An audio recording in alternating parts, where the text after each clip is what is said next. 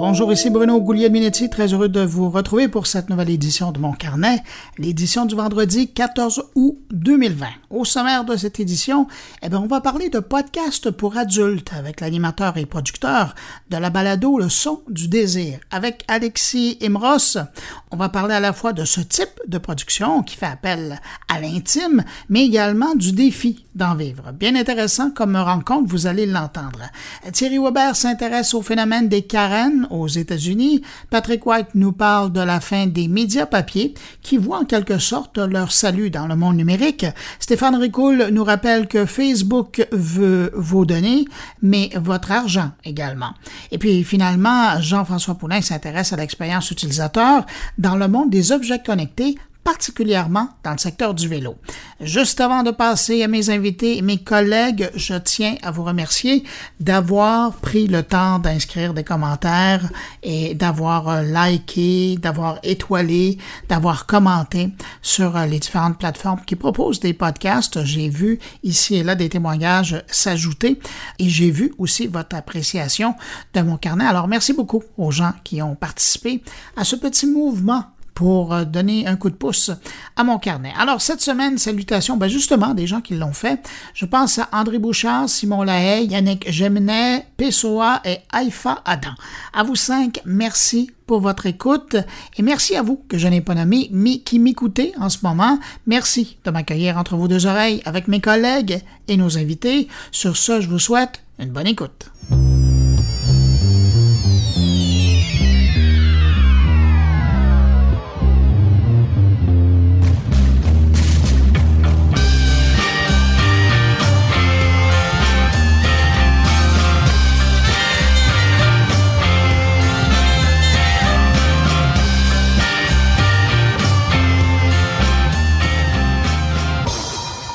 Commencer ce retour sur l'actualité numérique de la semaine, je glisse euh, un mot sur le travail de quelques parlementaires à Québec euh, qui se rencontraient cette semaine dans le cadre d'une commission parlementaire au sujet de l'application de traçage Alerte COVID. Cette application qui a été commandée par le gouvernement fédéral et qui est présentement en test en Ontario. Le gouvernement Legault a d'ailleurs fait un sondage sur le sujet cet été auprès des Québécois. Et bien que le ministre Kerr me disait sur Twitter que tous les résultats du sondage serait publié la semaine prochaine, on sait déjà que 75% des répondants sur les 17 000 Québécois qui auraient répondu au sondage seraient en faveur d'une telle application. Donc, pour revenir aux députés à Québec, il y en a huit d'entre eux qui se rencontraient à Québec pour entendre des témoignages d'experts. Du lot, j'ai beaucoup apprécié trois interventions. Celle de la présidente de la Commission d'accès à l'information du Québec, Mme Poitras, parce qu'elle indiquait clairement que le Québec devait moderniser ses lois qui touchent les données Québécois. L'intervention de Yoshua Benjo, parce que cette fois, il était pas mal plus critique par rapport à l'utilisation d'une application pour alerter les gens qu'ils auraient croisé des porteurs de la COVID. Mais bon, avant, il tentait de vendre son application. Là, c'était beaucoup plus le chercheur qu'on entendait. Et puis finalement, j'ai adoré l'intervention du professeur en informatique de l'UCAM, Sébastien Gamps, euh, qui a su soulever le mieux les risques rattachés à l'utilisation d'une application de traçage comme celle proposée par le gouvernement fédéral et surtout les failles de sécurité qui sont reliées au Bluetooth. Dans ma tête, c'est clair que la population n'embarquera pas dans cette initiative malgré la réponse de 75 en faveur d'une application. D'une part parce qu'on a seulement euh, euh, qu'à regarder euh, ce qui se passe du côté des masques et de cette tollée de protestation. Et puis de l'autre côté, quand on pense aux populations les plus à risque, je suis pas certain que beaucoup d'aînés et de jeunes ados vont installer cette application sur leur téléphone intelligent s'ils en ont un, évidemment. En ce qui me concerne, je pense qu'on n'a pas trouvé la bonne technologie avec l'utilisation du Bluetooth pour détecter un COVID positif et partager l'info aux gens autour de lui ou elle. Mais bon, dans ce cas-ci, j'espère presque me tromper.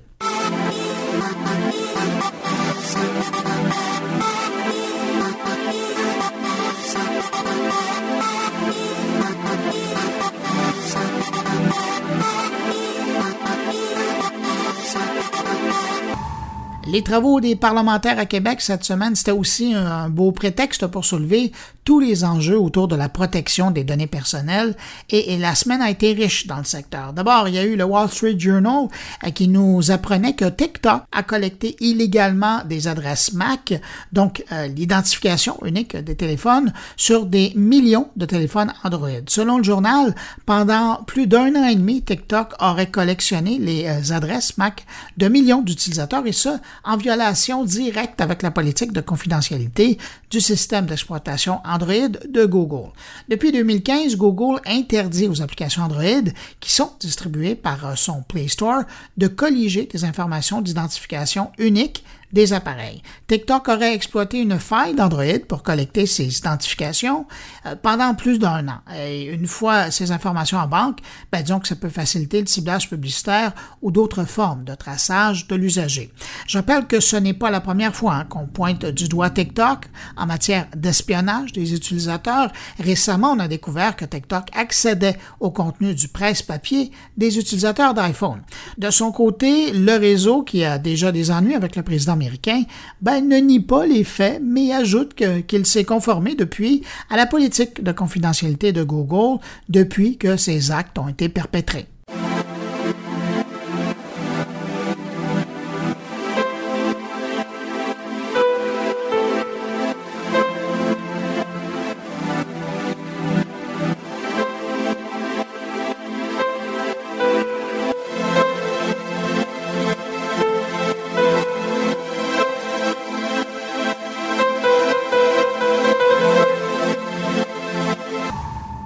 Histoire de vol de données qui refait surface cette semaine, et cette fois c'est Instagram qui est accusé de collecte des données biométriques de ses utilisateurs. On accuse la filiale de Facebook d'avoir colligé et conservé illégalement les données biométriques de plus de 100 millions d'utilisateurs.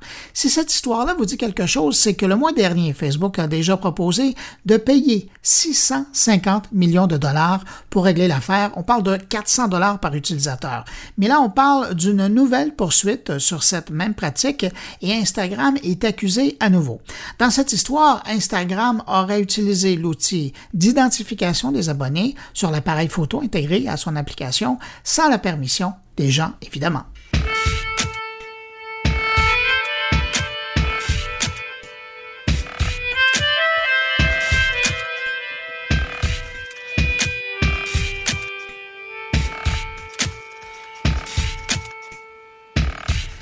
Début de la semaine, Amazon a fait connaître son projet confidentiel de se lancer dans la distribution de podcasts à un certain nombre de podcasteurs. Jusqu'à là, c'est une bonne nouvelle pour les heureux élus qui ont reçu un courriel, mais l'histoire se complexifie un brin pour Amazon.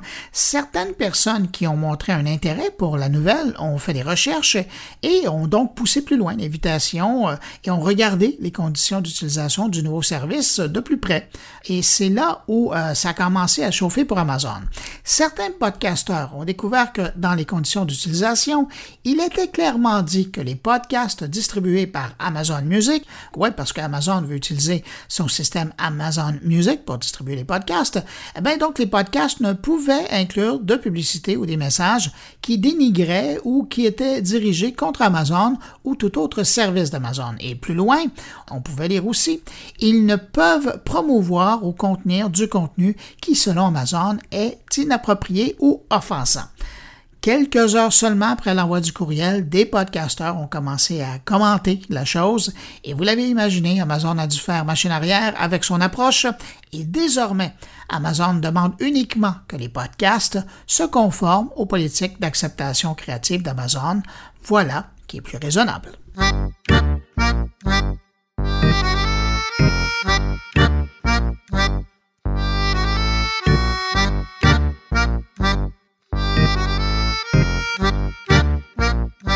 Tiens, parlant d'Amazon, la compagnie a aussi eu des ennuis avec son assistant vocal Alexa.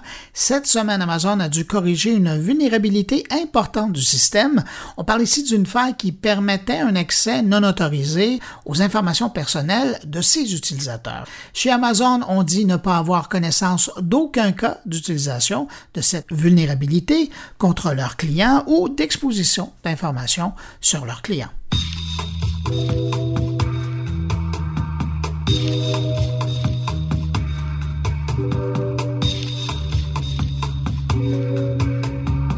Parlons mot de passe maintenant, mais je vous rassure, je ne vais pas vous faire la liste du palmarès des pires mots de passe. Non, juste un mot sur le sujet pour euh, vous mentionner que Dropbox, le service de stockage, annonce le lancement de son gestionnaire de mots de passe. Le service Dropbox Password est maintenant disponible pour ses utilisateurs qui paient le forfait premium. Le service sera utile euh, pour euh, les gens qui veulent rassembler leur identifiant et mot de passe sur un seul et même service. Et comme les autres services du genre, Dropbox Password propose aussi euh, des mots-clés robustes. Le service est disponible autant sur ordinateur, donc Mac et PC, que sur téléphone intelligent, Android et iOS. Personnellement, en la matière, j'avoue que je suis pas mal satisfait avec l'expérience que j'ai avec euh, les gestionnaires de mots de passe, autant chez Apple que chez Google.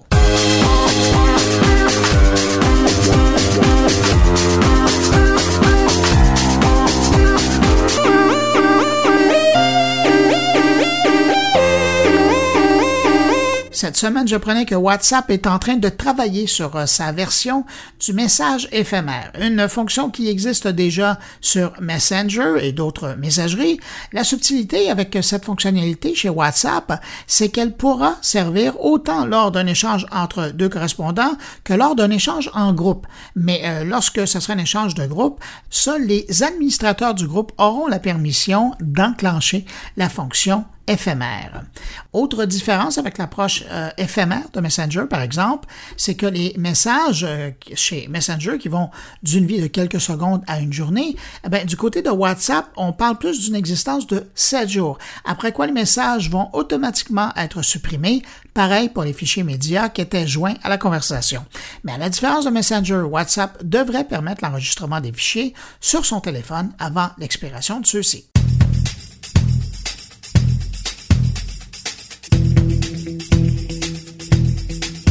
Google annonce de nouvelles fonctionnalités pour aider les gens à s'y retrouver dans les infos concernant le tourisme en temps de pandémie, notamment le pourcentage de vols en service et l'hébergement disponible. Et puis on a même un filtre d'annulation gratuite pour faire les recherches. Pour accéder à ces euh, nouvelles fonctions, euh, c'est simple, vous visitez google.com/travel le nom est en anglais, l'adresse est en anglais, mais l'information est disponible en français. Google partageait d'ailleurs cette semaine des types de requêtes populaires dans le domaine du voyage. Au Canada particulièrement, les expressions road trip et voyage local étaient en croissance, et ça comparativement aux expressions séjour, location de plage et chalet à louer qui sont en augmentation de 100% parce que les gens cherchent à faire des escapades plus près de la maison.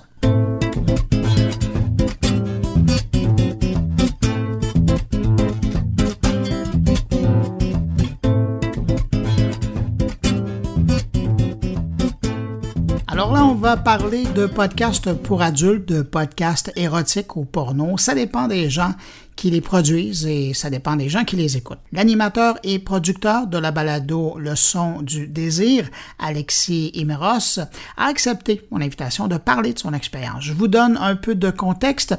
Le son du désir, c'est un podcast qui s'adresse aux femmes principalement et qui a déjà trois ans d'existence. Avec son animateur et producteur, on va revenir sur son expérience et aussi parler de l'avenir de sa série et du domaine en particulier. Juste avant de rencontrer Alexis Imros. Je vous fais entendre un extrait, mais rassurez-vous, vos oreilles ne seront pas choquées, en tout cas pas par cet extrait. Et ensuite, on va rejoindre mon invité. Le son du désir. Allô, ma chérie? J'espère que tout va pour le mieux pour toi. C'est une grosse journée de travail qui m'attend. J'ai besoin de me concentrer sur un dossier important et je sais que c'est impossible au bureau. Il y a toujours un mail qui tombe, quelqu'un à voir, une réunion non prévue. Alors pour cela, j'ai mes habitudes dans un petit hôtel, pas loin de là où je travaille.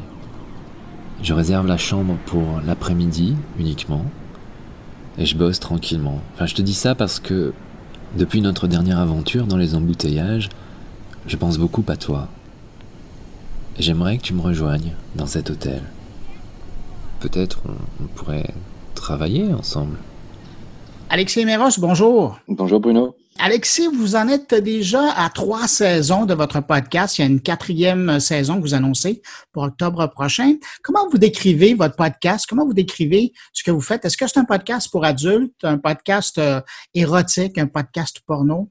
c'est une fiction érotique immersive qui a une audience à 80% féminine. C'est effectivement plutôt à, à, destination des femmes. Le but, c'est de faire de l'érotisme. Euh, c'est Michaud qui disait l'érotisme, c'est la, la, pornographie des autres. Hein. Donc, euh, certains vont le qualifier d'érotique, d'autres vont le qualifier de pornogra pornographique. Voilà, c'est juste qu'il n'y a pas d'image. Euh, il n'y a pas d'image. Les... La, pornographie, on se la fait dans la tête. C'est une. ben justement, avec un podcast, c'est la beauté. Hein, vous laissez le cerveau travailler. Comment vous est venue l'idée de faire un podcast pour adultes? Parce que vous avez déjà des livres, vous avez déjà des livres audio, mais de passer au podcast pour adultes, où est venue l'idée? En discutant avec, euh, avec, avec des copines qui, comme moi, étaient choquées par euh, la publicité qu'on peut retrouver sur les sites euh, pornographiques où, on voit des vidéos. Parce qu'aujourd'hui, allez, peut-être 90%, 95% des personnes euh, sur la planète ont vu un porno ou en consomment de façon plus ou moins régulière. Et moi-même, j'en ai, j'en ai consommé en, vidéo. Et quand j'allais sur Pornhub, j'avais des publicités qui me mettaient retrouve des filles près de chez toi et, on voit des photos de, de filles potentiellement mineurs en plus, euh, ou alors qui ont l'air très jeunes. On voit des publicités pour des, euh, des élargisseurs de pénis. Et je me suis dit, mais tout ça, ce n'est pas pour moi, ça ne me parle pas. J'en parle, euh, je, je, je m'ouvre à ça, j'en discute avec des, copines qui, elles aussi, bah, consultent des films pornographiques. Elles me disent, ah oui, c'est horrible.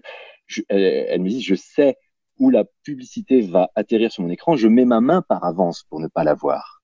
Et c'est une agression. Étant donné que ce n'est pas pour moi, je me suis dit, bah, au final, également, ce que je retrouve n'est pas entièrement ce que je recherche. J'ai toujours été très attiré par le son, par la voix. Je suis producteur musical euh, à la base.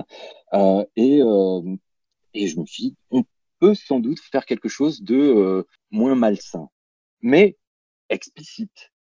Parce que c'est pas parce qu'on fait quelque chose à destination des femmes qu'on est obligé de, de, faire quelque chose qui soit ah bah c'est rose, le garçon il est gentil. Non, nous aimons euh, ce qui est explicite, nous aimons ce qui est euh, trivial, mais euh, ça peut, ça peut être présenté différemment. Le podcast participe à ça, à se faire son propre imaginaire. Et c'est génial de proposer un amant dont on ne voit pas ni la couleur de peau, ni, ni le physique, rien du tout. On se l'imagine, il peut être grand, il peut être petit, il peut être méditerranéen, il peut être de Montréal, il peut être norvégien peu importe, il est votre fantasme. Est-ce que vous trouvez que le fait que vous ayez écrit des livres auparavant, vous lisiez, vous travaillez dans le son, mais le fait que vous ayez aussi visité le livre audio, est-ce que ça, ça vous a facilité le, travail de produire des podcasts comme ça? Ça m'a facilité l'approche du son.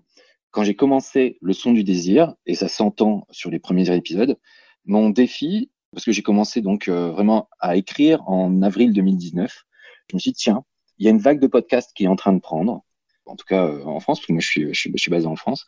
Je me dis, toi on prend la vague maintenant, dans un an c'est trop tard. Cependant, euh, je me suis dit, j'ai un téléphone, je veux tout faire avec mon téléphone. Je veux enregistrer avec mon téléphone, je veux monter avec mon téléphone, je veux publier avec mon téléphone.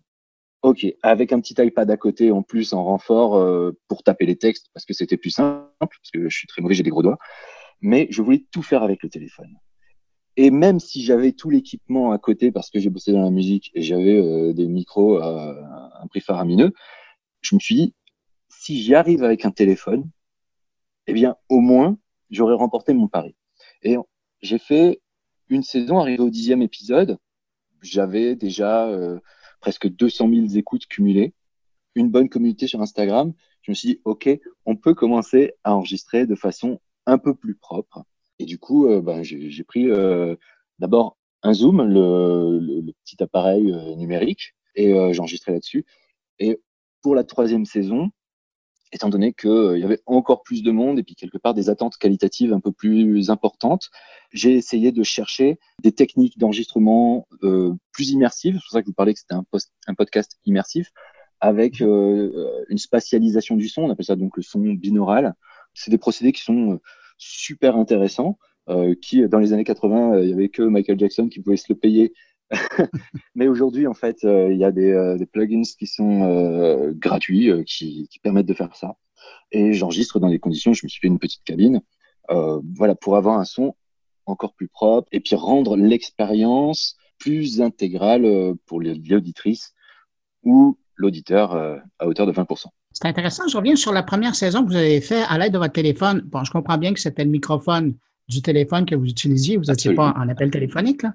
mais est-ce que vous avez l'impression que ça donnait euh, de la couleur, entre guillemets, au personnage, le fait qu'on ait l'impression qu'il soit justement, ben, d'ailleurs, vous utilisez le son du téléphone au début pour, laisser le message. Avez-vous l'impression que ça définissait un peu le personnage, puis que dans le fond, par la suite, ben, il a évolué et là, vous, vous, vous l'offrez dans un autre environnement? Euh, le, procédé du podcast, c'est un amant qui va laisser des messages téléphoniques euh, à, son, à son amoureuse. Et chaque épisode commence par euh, Allô ma chérie. Bien, aujourd'hui, je suis, alors je suis à la mer, je suis à la montagne, je suis à Montréal, je suis à Paris. voilà. Et il va l'emmener dans une aventure. Et en lui racontant cette aventure, il va faire intégrer des personnages au récit c'est un, un, un, voyage, voilà, c'est un voyage. Mais le téléphone, euh, là-dessus, surtout sur la première saison, finalement, ça justifiait le, fait euh, d'appeler, ça, justifiait le fait de ne me servir que de cet appareil. Est-ce que ça apportait une, euh, une couleur au son? Oui. Cependant, ça, voilà, j'avais un gros travail ensuite parce que on touche le téléphone avec la main, donc forcément, ça fait des, des, des, sortes de, euh, je sais pas, de, de crépitements qui sont euh, quelquefois assez inopportuns. Ça m'a donné beaucoup de travail au niveau du montage. Voilà, déjà que je, je, je n'étais pas absolument un, super comédien. Euh, voilà, j'avais pas beaucoup de travail au début.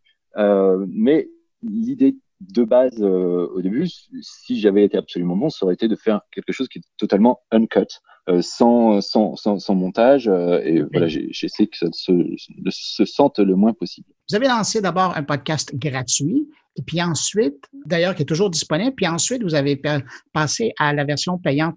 Mais qu'est-ce qui vous a poussé à aller plus loin? C'est un projet au long cours. C'est-à-dire que. Dans votre tête, c'était clair que ça se passait sur plusieurs saisons?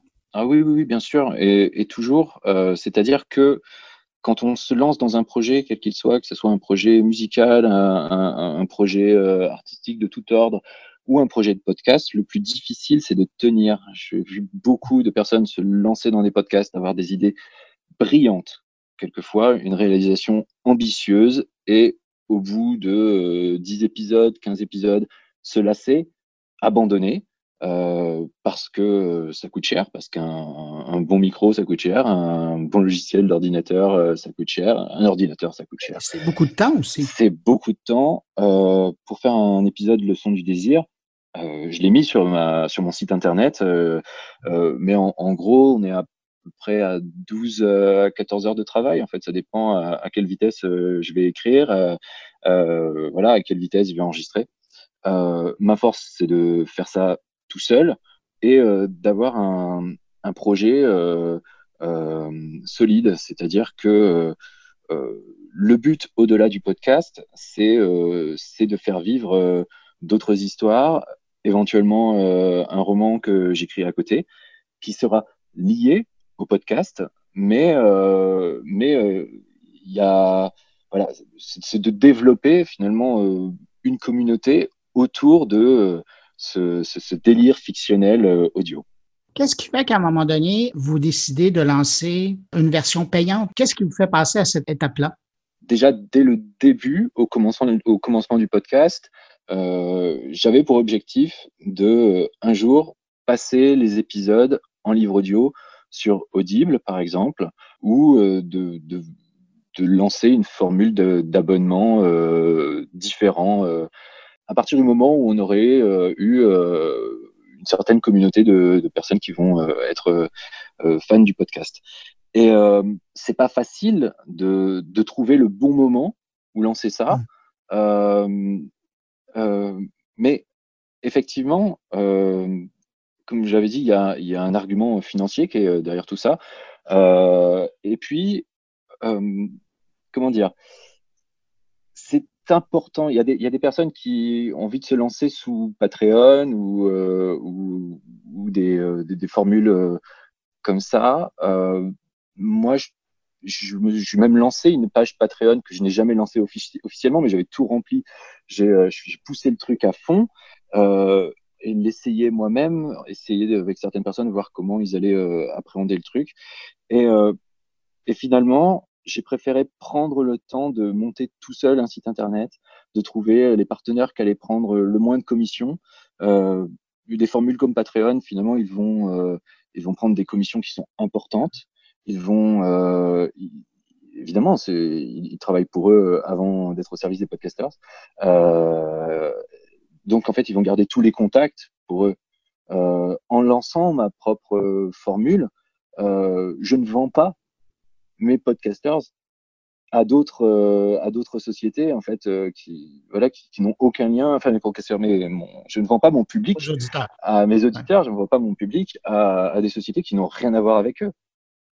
Je respecte ma condition de, de, confidentialité et puis euh, voilà il, il, reste il, reste sur, sur, sur mon site. Et évidemment le peu de profit que ça représente euh, finalement euh, est là pour soutenir le, podcast euh, de façon plus complète. Et vous avez utilisé donc cette formule d'abonnement, mais, mais, parallèlement, il y a aussi la, formule publicitaire. Oui, alors c'est une formule publicitaire que j'ai essayé plusieurs, plusieurs formats.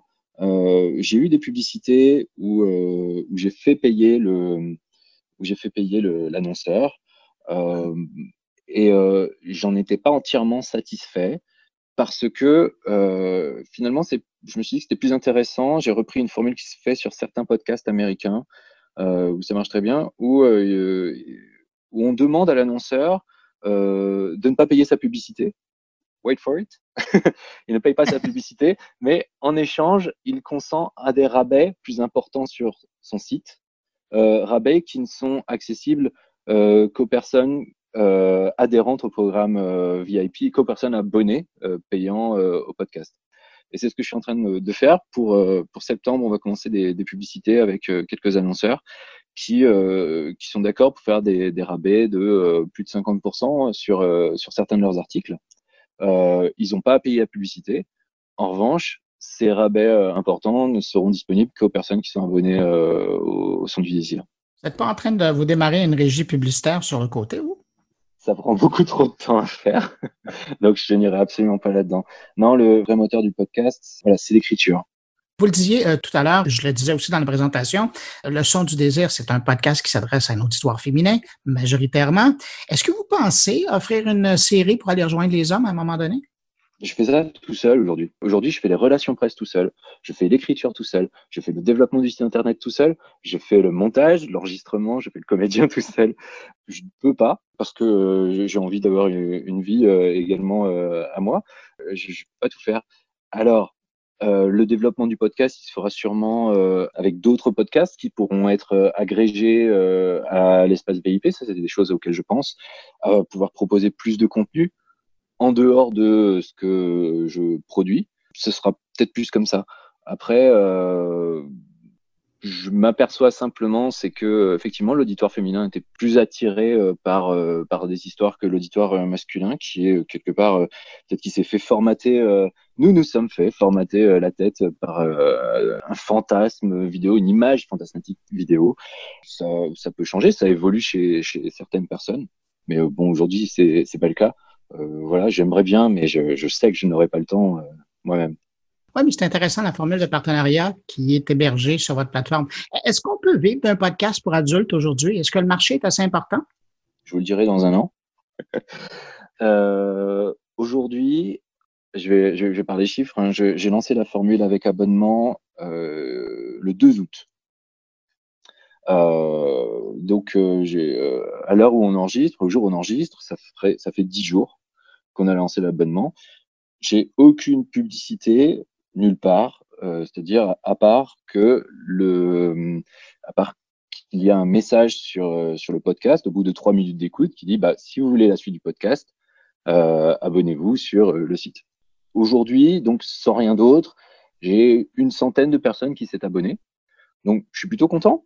J'ai eu un message un seul message sur Instagram d'une personne qui me dit ah non excuse-moi deux donc deux messages sur Instagram de personnes qui m'ont dit ah bah c'est honteux de devoir faire payer euh, donc je leur ai expliqué que Et là, c'est un, appareil, un, micro, ça coûte, un ordinateur, ça coûte, l'électricité, ça coûte, et que rien que pour ça, euh, ça pouvait justifier euh, de payer le prix d'un café Starbucks, parce que c'est à peu près ça le, le, le coût que ça représente.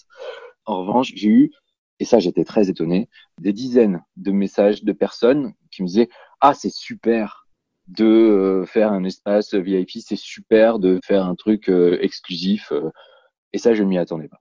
Je m'y attendais pas du tout. Et votre auditoire était rendu là. Ouais.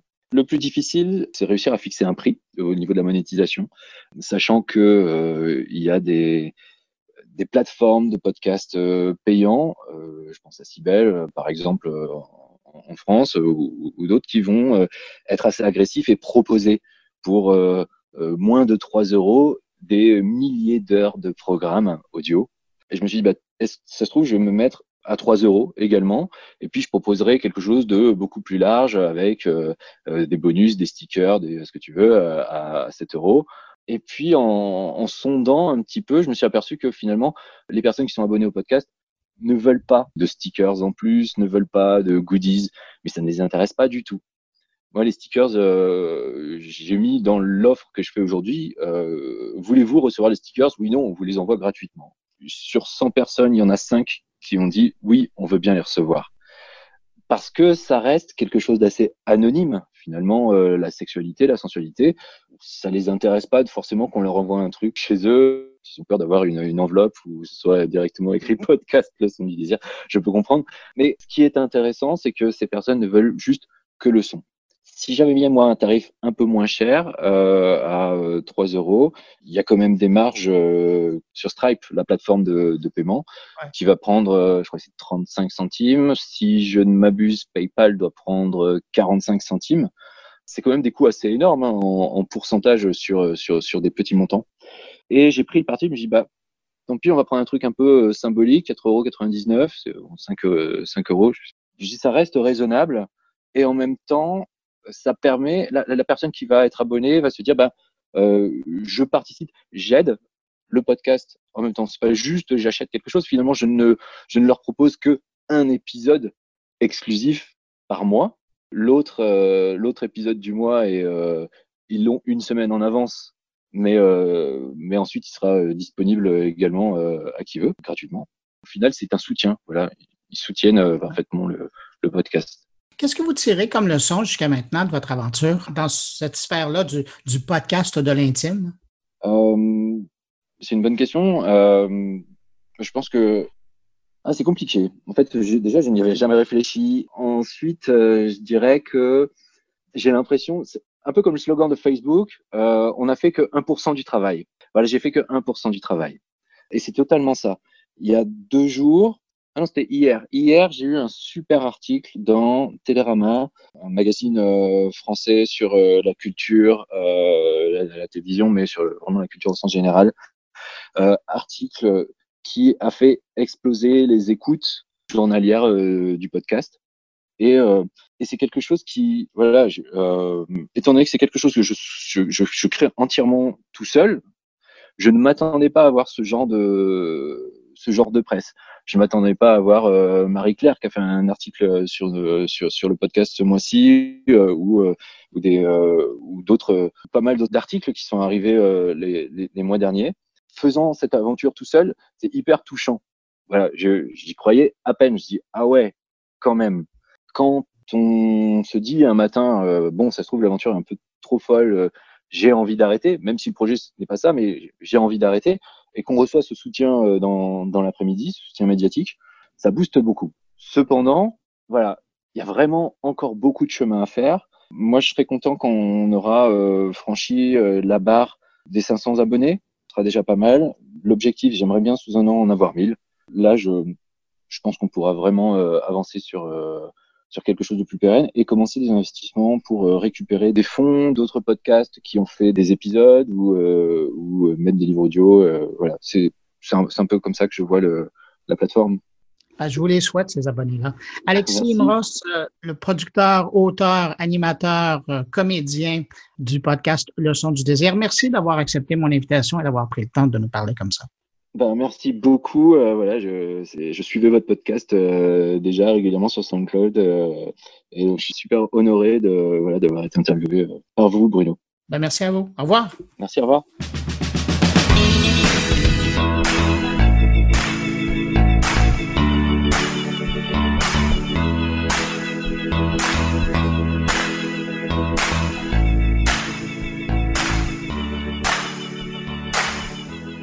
Cette semaine, on commence euh, le tour des collaborateurs avec Thierry Weber qui s'intéresse au phénomène des Karen aux États-Unis.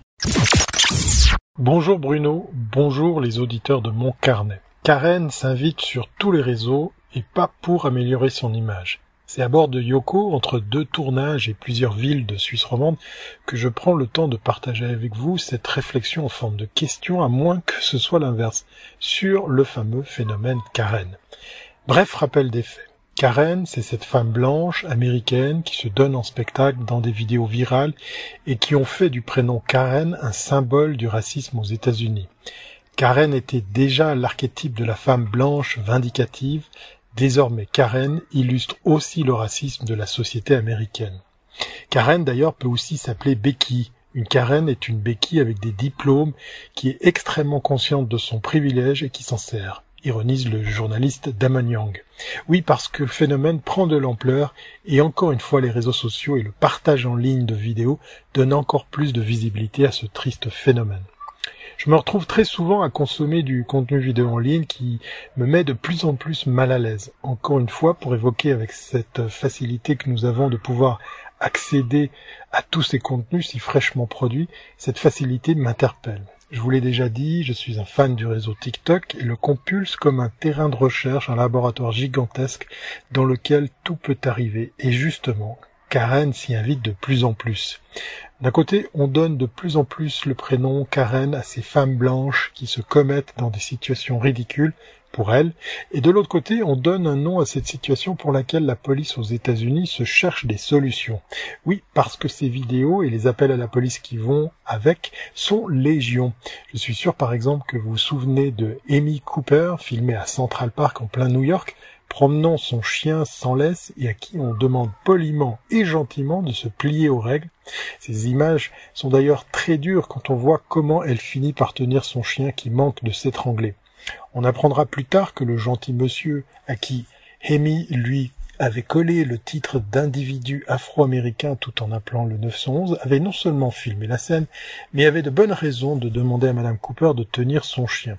Lors de l'incident, Christian Cooper, venu observer les oiseaux dans le parc, il est en effet ornithologue, avait demandé à Amy Cooper, avec laquelle il partage un nom de famille, mais n'a aucun lien de parenté, de mettre son chien en laisse, ce qui est obligatoire dans cette partie de Central Park. Et si vous ne vous en souvenez pas, cette dame était directement licenciée par son employeur qui ne souhaitait pas garder une raciste dans ses rangs. Karen porte aussi les noms de Gillian Wisterberg ou Lisa Alexander. La première se retrouve face caméra, face caméra à ni plus ni moins sortir son gun comme unique réponse aux questions légitimes qu'on lui adresse. Et la seconde met en doute le fait que son propre voisin, lui aussi propriétaire mais d'origine philippine, puisse avoir le droit d'inscrire ce qu'il veut sur les murs de sa maison. Face aux appels à la police dénués de justification valable et visant à nuire aux minorités, les autorités locales de San Francisco ont par exemple présenté le 7 juillet le Karen Act, un projet de loi dont le nom fait explicitement référence au phénomène qui l'a inspiré. L'acronyme signifie Caution Against Racially Exploitative Non-Emergency, ce qu'on pourrait traduire en français, vigilance face aux fausses alertes motivées par le racisme. Gageons que ce projet de loi fait naître beaucoup moins de vidéos signées Karen, affaire à suivre. Et pour revenir à TikTok, ce n'est pas sur ce réseau que vous trouverez l'explication à la naissance du phénomène Karen. Pour cela, on se plonge un peu dans, un peu d'histoire pour faire connaissance avec la toute première Karen aux États-Unis. Il s'agit d'une habitante de l'État du Mississippi, fille d'un gérant de plantation nommé Caroline Bryant, ou Bryant, Propriétaire d'une épicerie, elle est âgée de 21 ans lorsqu'en 1955, elle accuse Emmett Till, un adolescent noir de 15 ans, de lui avoir sifflé, touché et de lui avoir tenu des propos déplacés. La rencontre a lieu en plein cœur du sud esclavagiste puis ségrégationniste. Quatre jours plus tard, le garçon est kidnappé, torturé puis tué d'une balle dans la tête par Roy Bryant, le mari de Caroline, et son demi-frère J.W. J.W. Milam. Son cadavre défiguré et retrouvé aux abords de la rivière Tallahatchie au bout de quelques jours. Jugés, les deux meurtriers sont acquittés. Lors des funérailles d'Emmett sa mère, Mamie Till, insiste pour que le cercueil de l'enfant reste ouvert afin que l'horreur du lynchage soit visible aux yeux de tout le monde. La photo du corps d'Emmett, électrochoc dans l'opinion publique, sera la première étincelle du mouvement des droits civiques qui aboutira en 1964 à l'abolition de la ségrégation aux États-Unis. Il faudra attendre 62 ans pour que Caroline Bryant, dans un entretien avec l'historien l'historien Timothy Tyson admette avoir menti et causé indirectement la mort d'Emmett Till. Allez, à bientôt si c'est pas avant et portez-vous bien.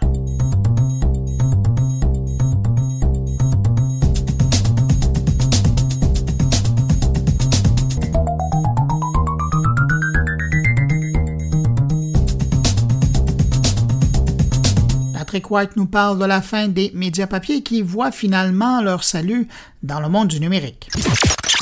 Aujourd'hui, on parle de l'avenir des journaux papier, les journaux influents comme le New York Times, le PDG euh, du New York Times, euh, Times, pardon, Mark Thompson, a indiqué cette semaine qu'il s'attend à la fin euh, du journal papier pour ce, cet emblème, ce média emblématique euh, international et américain. Lui, il fixe la limite à dans 20 ans. Il dit que dans 20 ans, il n'y aura plus de journaux euh, papier dans le monde, mais il parle évidemment surtout du New York Times et il, il signale que le New York Times a encore aujourd'hui 900 000 abonnés papier aux États-Unis et que l'édition papier fait toujours des profits euh, sept jours par semaine, même sans la publicité, sans aucune publicité. Donc, euh, c'est un modèle d'affaires qui fonctionne évidemment parce que le New York Times est un média international avec, avec 1700 journalistes, des bureaux partout dans le monde, un journal qui existe depuis euh, plus de 125, 130 ans, qui est un journal donc qui est très très bien établi, un média de référence et euh, évidemment, qui a 6 millions d'abonnés numériques. évidemment, depuis l'arrivée de M. Trump, ça s'est multiplié, par 5 le nombre d'abonnés. Euh, ils ont investi énormément dans le virage numérique, dans les mots croisés, dans les recettes également euh, pour la nourriture. ils se sont diversifiés avec des applications mobiles, du journalisme visuel, beaucoup plus de journalisme d'enquête également. Donc, ils ont investi dans la qualité du contenu. Et M. Thompson a déjà annoncé son départ comme PDG. Il sera remplacé par une femme, Meredith Leven. Alors, je rappelle que le New York Times a été fondé en 1851. Alors, euh, l'année prochaine, ça va fêter ses 170 ans, pour être euh, précis. Et lui, ben, il pense qu'en 2040, il y aura plus de journal papier. Dans le cas du Québec, on peut peut-être imaginer encore le devoir en papier dans 15-20 ans peut-être le Journal de Montréal, les deux quotidiens gratuits dans le métro, un gros point d'interrogation. Hein. On sait que le journal Métro, de façon temporaire à Montréal, n'est plus imprimé. Ça pourrait reprendre euh, si tout se passe bien au plan publicitaire au début septembre. Il y a les journaux, les anciens journaux de groupe Capital Média, les six journaux, Le Soleil de Québec, La Tribune de Sherbrooke, le quotidien du Saguenay-Lac-Saint-Jean, le Nouveau-Lys de Trois-Rivières et le droit d'Ottawa-Gatineau, qui ne sont plus imprimés papier la semaine, euh, ni le dimanche, c'est uniquement imprimé papier le samedi, et encore là, le samedi, c'est beaucoup plus un magazine qu'un journal. Également, qu'est-ce qu'on fait avec les salles de rédaction physiques euh, au Québec? Est-ce que les rédactions vont rester lorsque va venir le moment du renouvellement des baux commerciaux?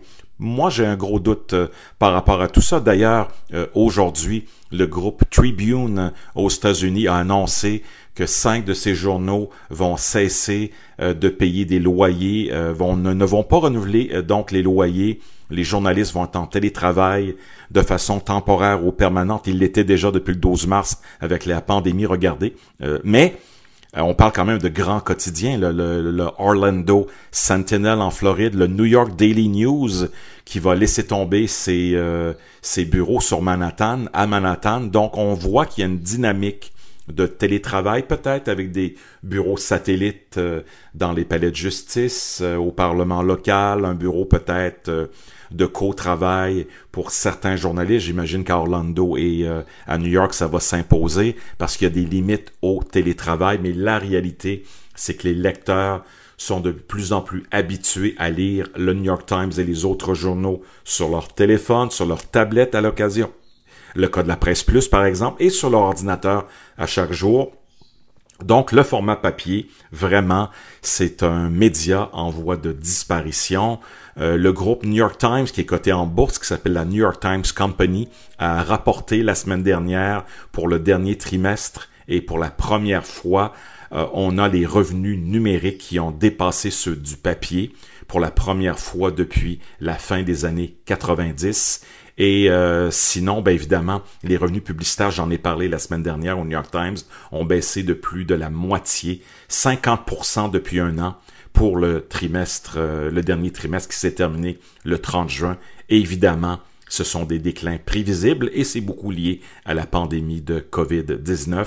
Et selon M. Thompson, qui était interviewé cette semaine par la chaîne financière CNBC, il a beaucoup de doutes que la publicité va revenir ou même revenir à des niveaux pré-COVID-19. Donc, il est très sceptique par rapport à une reprise économique du côté de la publicité pour les grands médias. Et selon lui, ce déclin est inexorable. Et on va remplacer comment cette publicité-là?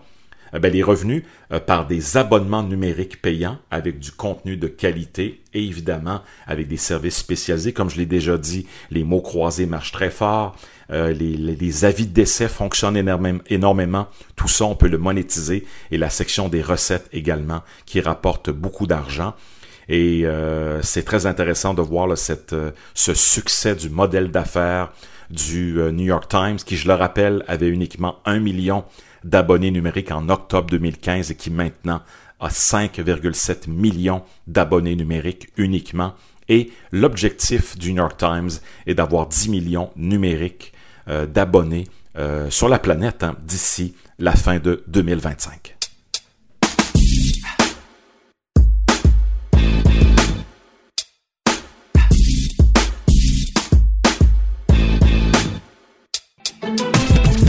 Stéphane Ricoul nous rappelle cette semaine que Facebook veut vos données, mais votre argent également.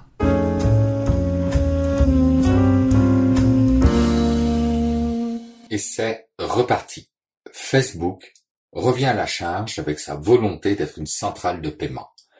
Même si dans la réalité ce projet n'a fait qu'évoluer avec le temps, n'a jamais été remis en question malgré quelques déboires et partenaires quittant le navire amiral, il nous revient avec quelques subtilités qui n'en sont pas au final.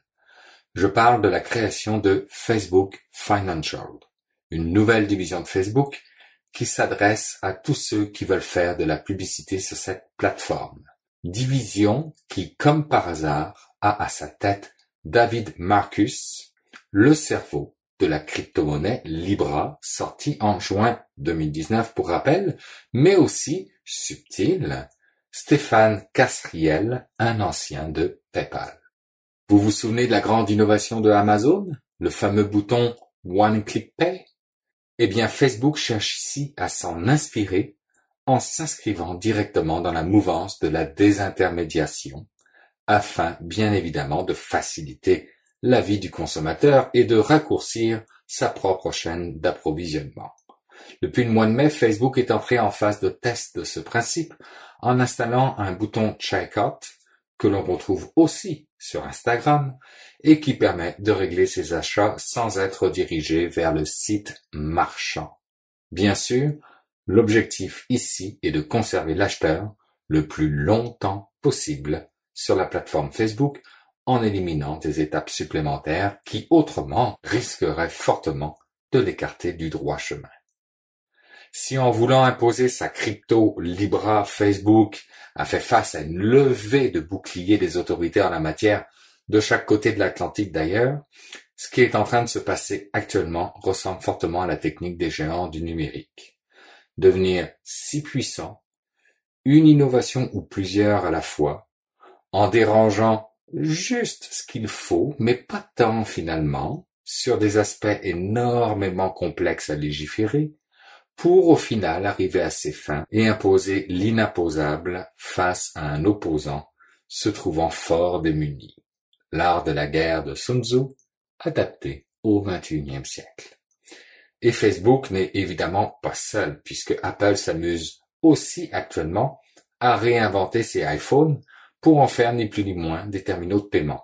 Et c'est en faisant l'acquisition d'une start-up de chez nous, de Montréal, de la rue Queen pour être précis, que Apple compte bien y arriver. La start-up en question s'appelle MobiWave et selon sa page LinkedIn, prétend être le premier et le seul fournisseur au monde de la technologie permettant de transformer un appareil mobile compatible NFC en un terminal de paiement sans contact sécurisé.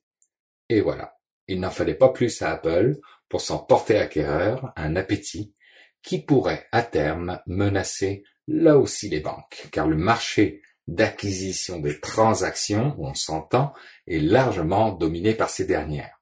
Fin de l'histoire, oserais-je dire, car en déplaçant cette fonctionnalité dans l'outil que nous avons tous dans nos poches à tous les jours, Apple pourrait bien marquer un grand coup, non seulement pour elle, mais aussi pour sa compétition du côté Android, qui pourrait très bien être fortement inspirée. Les enjeux, selon le journal L'écho du 9 août 2020, sont extrêmement importants. Les paiements génèrent en eux-mêmes des revenus importants et surtout, ils apportent des connaissances sur les clients qui peuvent être exploités. On fait bien évidemment allusion ici à l'exploitation par les banques de la donnée, le nerf de la guerre commerciale aujourd'hui. La donnée qui pourrait bien donner à Apple un jour la première place au classement des entreprises les plus rentables au monde. Pour information, avec 55,3 milliards de bénéfices en 2019 simplement, Apple n'est qu'en troisième position derrière Berkshire Hathaway, la compagnie de Warren Buffett, avec 81,4 milliards de dollars de bénéfices, qui elle-même est devancée par Saudi Aramco, une compagnie dans les hydrocarbures avec 88,2 milliards de profits en 2019 quand même.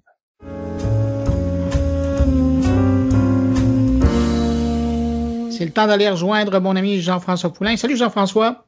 Bonjour Bruno. Jean-François, cette semaine, euh, tu te fais plaisir et tu vas nous faire plaisir. Tu allies ta passion pour le vélo et les objets connectés en parlant UX. Absolument. J'ai une passion pour le vélo. J'en fais beaucoup. J'ai même fait un bel accident de vélo à l'automne dernier. Et euh, on parle avec euh, Gabriel Alberola, qui est chez Smart Hello, qui est une belle start-up montréalaise qui ont eu du financement. Ils ont fait une première phase il y a, je pense, trois ans, ou plus que ça, même quatre ans. Et ils ont fait une autre, une autre levée de fonds avec Kickstarter il y a un an et demi.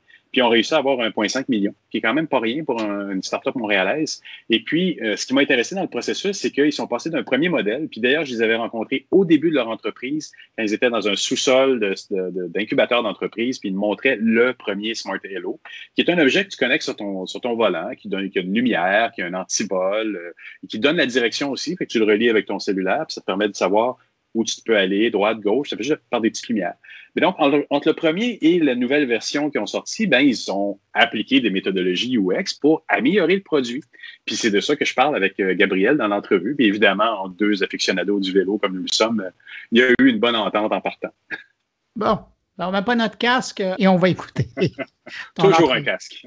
Oui, ouais, non, mais pas pour écouter l'entrevue, quand même. Ah, d'accord. Jean-François, merci beaucoup pour cette rencontre et puis euh, on va l'écouter à l'instant, puis on se retrouve la semaine prochaine. Merci Bruno. Bonne semaine. Ouais, ben Smart Halo, c'est euh, un objet connecté qui transforme les vélos en vélos intelligents. Euh, ça devient un petit peu une, sorte de compagnon pour, les balades à vélo. Puis en gros, ça le fait de, de peut-être trois façons. la première, c'est en devenant un compagnon de, de, navigation. Fait que c'est un aide à la navigation. Il y a de la navigation GPS, euh, mais ça, ça, ça, fait aussi un suivi de toutes les, les, les, métriques de fitness, si on veut, là, la distance, les calories brûlées, euh, euh l'élévation, etc. Là. Euh, fait que ça, c'est la première composante. ça, ça, te guide en ville, en milieu rural, etc. à l'aide d'indications de virage assez simples. puis le deuxième volet, c'est la sécurité. On sait faire du vélo, c'est une activité qui comporte certains risques surtout en milieu urbain peut-être plus, mais, même en milieu rural, quand tu vas à 60 km heure, ça, ça peut être dangereux. Euh, puis on, le fait de plusieurs façons. Euh, la première, c'est que Smartello, ça reste sur, le vélo. Euh, c'est un produit qui, qui, même quand tu, tu verrouilles ton vélo, il reste installé sur le vélo parce qu'il est attaché avec un système anti-vol. Puis ce que ça fait, ça, c'est que quand tu quittes ton vélo, ça active un système d'alarme. Comment ça fonctionne, c'est ça détecte la vibration. Si quelqu'un essaie de voler le vélo, il y a une alarme de 105 décibels qui crie. Euh, il n'y a aucune chance que le voleur veuille continuer à voler le vélo. Fait que ça, c'est un aspect de... Je veux dire, c'est ce qui fait la différence. Les features que tu m'as données jusqu'à date sont aussi des features qu'à la limite, on peut avoir sur une montre intelligente ou sur un téléphone. Mais là, Smart Hero, il est connecté. Il fait, il fait partie intégrante. Si je me rappelle bien, la façon de le connecter au, au, au vélo, là, c'est du solide. Ben c'est ça, c'est du hardware. C'est vraiment un produit qui est sur le vélo physiquement. Puis comme tu dis, ce que ça permet, c'est d'avoir des fonctions qu'un qu'un stand à téléphone peut pas amener euh, au cycliste. Euh, en plus de ça, il y a lumière de nuit. Euh, évidemment, quand on rentre tard le soir, c'est vraiment important d'avoir ça parce que sinon les voitures te voient pas. Puis toi, tu vois pas la route. Des nids de poules, si tu tombes là-dedans, il y a plein d'histoires de gens qui se pètent la gueule parce qu'ils voient pas une poule. Euh, donc ça, ça c'est un autre aspect qu'effectivement le hardware permet, c'est la lumière. Puis au-delà de ça, euh, il y a un aspect de sécurité aussi dans le produit, dans le sens que contrairement à plusieurs produits de vélo, nous on utilise une interface qui est super minimaliste. On est comme allé à l'essence la plus pure de ce qu'une interface pour vélo peut être. Euh, c'est un cercle un cercle de lumière qui se transforme, qui change de couleur. Donc, je parlais de la navigation un petit peu plus tôt, ben, c'est un cercle qui va indiquer par où faut tourner. Et, et, là, entre la version 1, parce que moi, je vous ai connu quand vous étiez littéralement, littéralement dans un sous-sol, dans un, oui. un, un, incubateur montréalais. Le modeste départ. Vous aviez le premier modèle de départ. Il en est sorti une petite production quand même. Vous en avez vendu de ce modèle-là entre ce modèle-là, qui était plus simple, qui, je pense, ne faisait, il n'y avait, pas l'alarme, si je ne m'abuse. Il y avait une alarme. Il y avait une alarme, oui, oui. Vous avez amélioré le produit entre la version 1 et la version 2. Vous êtes basé sur des feedbacks de vos utilisateurs. Comment, comment ça s'est passé, ce, ce processus-là, du 1 au 2, là? Ouais. Donc, pour mettre en contexte, euh, on, on, a deux produits. Euh, il y a Smartlo 1 puis il y a Smartlo 2, pour garder ça vraiment très simple. Euh, le premier produit, euh, c'était vraiment l'interface circulaire, mais c'est tout. Euh, c'était vraiment le, le, le, strict minimum d'une interface pour vélo. Tu sais. Euh, puis bon, ça, ça marchait plutôt bien. C'était beaucoup basé sur notre intuition en, en, en, tant que cycliste en tant que geek, je dirais. Euh, Kickstarter, évidemment, nous a permis de valider que cette idée-là, ça avait de l'allure. Puis ce qu'on s'est rendu compte avec le temps, c'est que peut-être qu'on avait des ambitions un peu trop minimalistes. Euh, c'est un peu, en tant que UX designer, tu veux toujours aller à, la forme la plus pure d'une interface. C'est une ambition qu'on a parce qu'on veut garder ça simple, mais en, en, en voulant aller, aller, tellement simple, peut-être qu'on a qu'on s'est éloigné d'un certain langage que peut-être euh, la majorité des gens pouvaient peut-être plus comprendre. Donc, ce qu'on s'est rendu compte, c'est que Kickstarter, c'est quand même des, des, early adopters. Je dirais même plus des innovators. Là, dans la courbe d'adoption des produits, c'est vraiment les premiers eux comprenaient c'était quoi ce cercle-là, puis qu'est-ce qu'on essayait de faire. Mais quand on essayait de, on dit en anglais cross the chasm, de traverser l'espèce de fossé qui mène au mainstream, si on veut, euh, c'était plus compliqué. Euh, monsieur, madame, tout le monde, quand ils voyaient juste un cercle de, sur leur vélo, euh, comprenaient pas nécessairement qu'est-ce que ça voulait dire, c'était quoi notre produit, sais. Surtout dans l'univers des produits pour vélo, que c'est plus santé sur des écrans traditionnels avec des métriques, des Garmin, des trucs comme ça, là, des, des Ouais. Ouais. mais, qui sont pas beaucoup plus simples à utiliser d'ailleurs. Non, non, c'est ça, ça ressemble à des vieilles calculatrices ou des vieux pagers des années 90. Là, Mais il reste que c'est un langage qui est euh, plus connu de cette masse-là. Donc ça, c'est un, un insight qu'on a découvert avec le premier produit, c'est qu'on s'est rendu compte que on réussirait peut-être pas à traverser euh, cette niche-là initiale des innovateurs. Euh, évidemment, on a fait des, des, tests utilisateurs aussi. On a un groupe de bêta-testeurs. Donc ça, c'est des gens qui volontairement veulent, veulent nous aider. En fait. C'est des gens qui croyaient aussi de, dans le potentiel évolutif. Ouais, ben, c'est un bon point. C'est aussi, euh, c'est un produit qui a plusieurs fonctions clés euh, la navigation, l'alarme, la lumière, le fitness, euh, les, les, les, notifications d'appel entrant. Euh, puis ce qui, ce qui, ce qui est un défi pour nous, c'est que chacun de nos personas pouvait utiliser certains features, puis pouvait ne pas considérer d'autres features. Ça, c'est une lame à double tranchant. C'est que tu deviens un peu généraliste, mais en même temps, c'est difficile d'identifier quel feature va être le plus. Tu sais, dans ton market fit, là, c'est dur de dire quel feature est le plus euh, vaut le plus pour la compagnie. Tu sais. Donc, Smarto 1 pour nous, ça a été un, beaucoup d'apprentissage. Ça a été une façon de collecter de l'information en fait sur nos users, euh, à travers des sondages, à travers des bêta testers, à travers des, des, focus groups. Vous les avez tenus beaucoup dans le dans le dans le processus de, de design. Le plus possible pour une, ouais, le plus possible pour une petite compagnie, là, c'est, ça prend beaucoup de ressources, en fait. C'est ça qu'on s'est rendu compte, c'est que c'est, difficile de faire la balance de, entre la donnée puis l'intuition. Euh, des fois, tu as trop de données puis tu sais plus quoi faire avec. Puis des fois, tu un peu trop ton intuition puis euh, tu oublies que c'est des users qui vont utiliser ton produit. Euh, mais je pense quand même qu'on a trouvé la bonne balance pour arriver à notre deuxième produit qui allait répondre justement à ces, je sais pas si c'est des failles, là, mais du premier produit. Donc, on a rajouté un écran au milieu, euh, un OLED, qu'on appelle le peak display. Encore l'idée d'un peak, d'un coup d'œil. Il rajoute un élément d'interface qui est peut-être un petit peu plus familier chez les gens. Euh, c'est un écran qui peut afficher des chiffres, qui peut afficher des noms de rues si c'est nécessaire, qui peut afficher même des on, crée des visages sur Smart TV. Donc, le système d'alarme, maintenant, le, petit écran au milieu, ben, c'est un visage fâché. Au lieu de juste un cercle qui devenait rouge puis que le, produit crie, ben là, tu as un visage qui devient de plus en plus fâché. Donc, on vient créer, je parlais tantôt du le troisième aspect, c'était le, le, côté compagnon, l'espèce de côté, le, compagnon de route qui, qui rend tes, tes, tes, balades un peu plus le fun. sais. Ben, je pense qu'avec le deuxième produit, on a plus d'outils pour acheter cette personnalité-là. Puis je pense que ça, ça explique qu'on a c'est encore plus fonctionné le deuxième Kickstarter. On a fait une deuxième campagne en mai 2019. On a récolté 1,7 million, ce qui est complètement débile. Je veux dire, c'est incroyable. La première, on, trouvait ça fou déjà. On avait fait un demi-million. Là, on a fait plus que trois fois plus. Tu sais. Ouais, euh, puis c'est donc donc c'est ça qui, je pense qui, explique que la deuxième version a, encore mieux marché, c'est qu'on a eu trois ans de feedback, de, data, puis aussi notre intuition, là, on, l'utilisait notre produit. puis ben c'est ça, je pense qu'on a tweaké un petit peu la recette pour le deuxième. Euh, puis ben aujourd'hui, on, on, est où on est là. On, je pense qu'on est plus confiant de pouvoir percer ce, ce de pouvoir traverser ce ravin, là, le, le, chasm que je disais tantôt, euh, on l'espère. Mais ça nous a quand même amené à des années sur Martello 2 pour qu'ils soient un petit peu plus euh, malléables, si je peux dire. Euh, on a une base anti-vol, comme je disais tantôt, qui s'installe sur les vélos. Ça reste sur ton vélo. Mais avec Smart Halo 2, ce qu'on a fait, c'est qu'il y a aussi un adapteur qui fait en sorte qu'on peut l'installer sur n'importe quel euh, quarter lock mount. Donc ça, c'est une espèce de standard dans l'industrie du vélo. Euh, c'est un mount, c'est une, base, je devrais dire, euh, qui, qui, est assez, ouais, qui est assez mature, que plein de gens utilisent. Ben, Smart est compatible avec. Donc, tu pourrais enlever ton Garmin puis mettre un Smart 2 à la place. Ah, euh, il y a des Garmin Mount que c'est comme un élastique. Donc, tu pourrais mettre autour d'un Bixi, tu prends ton Smart 2, tu le mets sur ton Bixi. Donc, ça, c'est c'est un autre, c'est un autre feature qui découle carrément là, du feedback qu'on a eu dans les 4-5 dernières années. C'est-à-dire dire, ben, c'est cool la base anti-vol, mais c'est, ça ferme un petit peu l'éventail de, de vélos sur lequel tu peux le mettre. Des autres et des autres features, celui de la direction, celui de. Ouais, c'est ça, c'est ça. Donc, là, quelqu'un qui a son vélo, euh, son, son, single speed en ville, ben pourrait prendre son Smart le mettre sur son vélo de route. Euh, pourrait le prendre sur un Bixi avec un, un, un quarter, lock, euh, un quarter lock mount, je, je mélange tout le temps, euh, avec un élastique. Fait que ça rend ça plus flexible que juste une base euh, anti-vol finalement.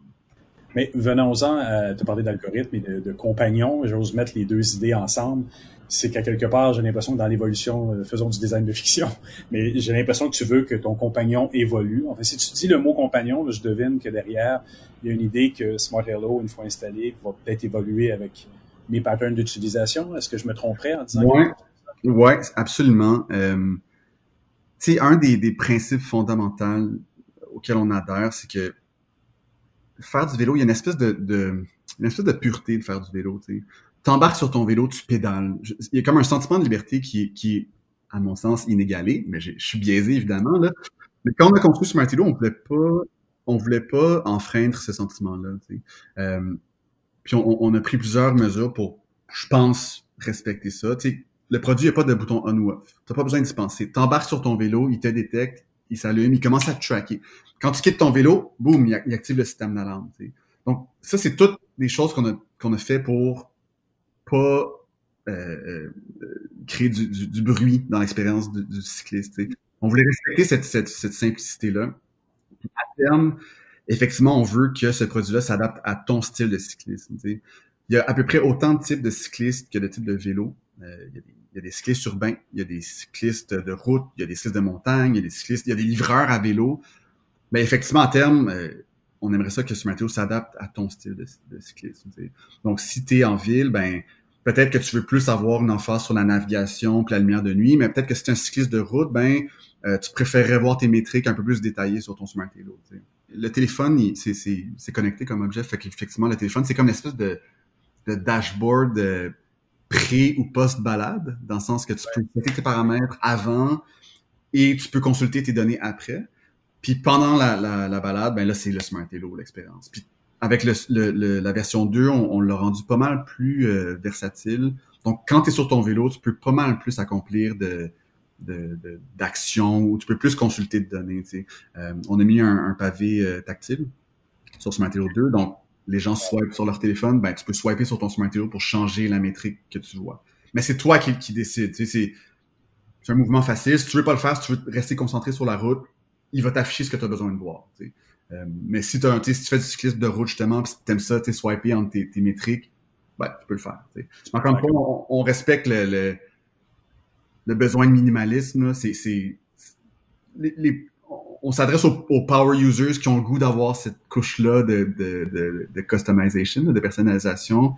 Mais le, le, produit fonctionne très bien pour ceux qui veulent être, avoir le, strict minimum pour pas être dérangés, notamment en milieu urbain. Donc, c'est ça qu'on essaie de faire avec Hero 2, c'est de d'avoir un plus grand éventail de gens qui peuvent utiliser le produit, mais de respecter quand même l'espèce de pureté du vélo qui, qui est commun à tous les types de, de vélos, je pense, de cyclistes. Du moins. Écoute, Gabriel, j'aimerais ça te remercier vraiment beaucoup pour cette entrevue. C'était vraiment intéressant. Ben, merci à toi. Merci de m'avoir invité.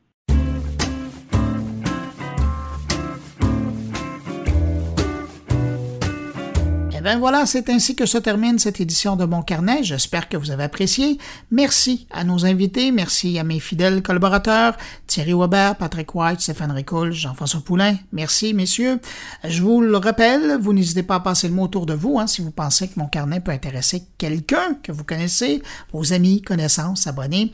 C'est simple, vous les invitez à se rendre sur leur plateforme de distribution de podcasts préférée ou tout simplement sur mon blog moncarnet.com.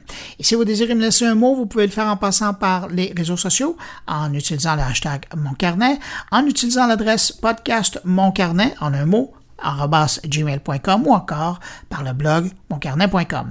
Merci d'avoir été là. On se retrouve la semaine prochaine pour une nouvelle édition de Mon Carnet. Au revoir. Portez-vous bien.